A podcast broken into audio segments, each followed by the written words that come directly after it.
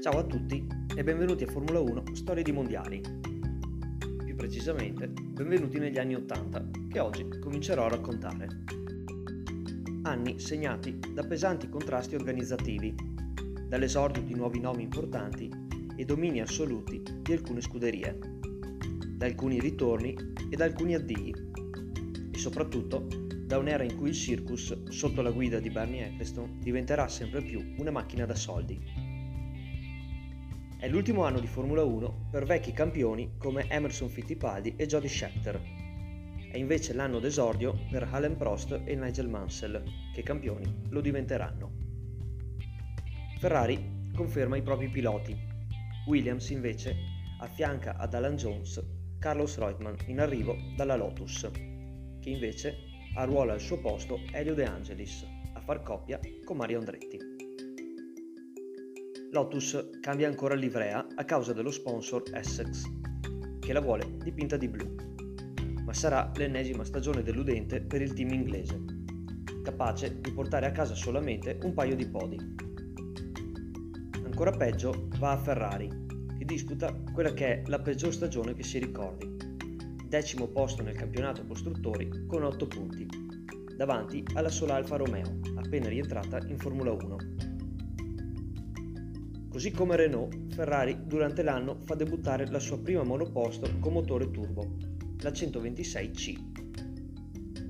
Di lì a poco tutti quanti si troveranno a percorrere questa nuova strada, fatta di motori potentissimi e prestazioni mai viste prima.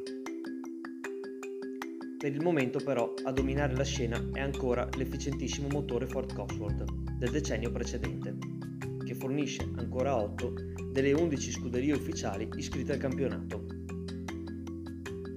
La stagione parte in Argentina il 13 gennaio e subito la Williams sembra non aver perso la competitività che ha caratterizzato la seconda metà della passata stagione. Alan Jones vince subito. In Brasile e Sudafrica invece ad imporsi è il francese della Renault René Arnoux.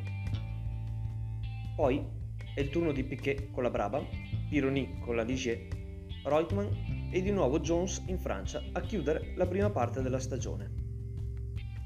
In lotta ci sono Williams e Ligier nel campionato costruttori, rispettivamente a quota 44 e 39, mentre per quanto riguarda il campionato piloti sono ancora tutti molto vicini, con Jones, Piquet, Pironi e Arnoux divisi da 5 punti.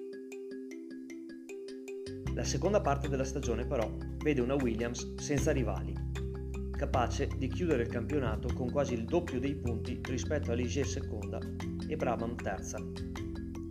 Questa mancanza di rivalità nei costruttori però è compensata da un'accesa battaglia per il campionato piloti, che diventa una questione tra Jones e Piquet. Almeno fino al penultimo appuntamento in Canada, dove, con la vittoria, Alan Jones chiude definitivamente i conti e si aggiudica il suo primo e unico campionato del mondo è il secondo australiano a riuscirci dopo Jack Brabham. Infine, va ricordata la morte di Patrick Depailler durante dei test prima del Gran Premio di Germania, uscito di pista a 260 km/h e finendo dritto contro le barriere.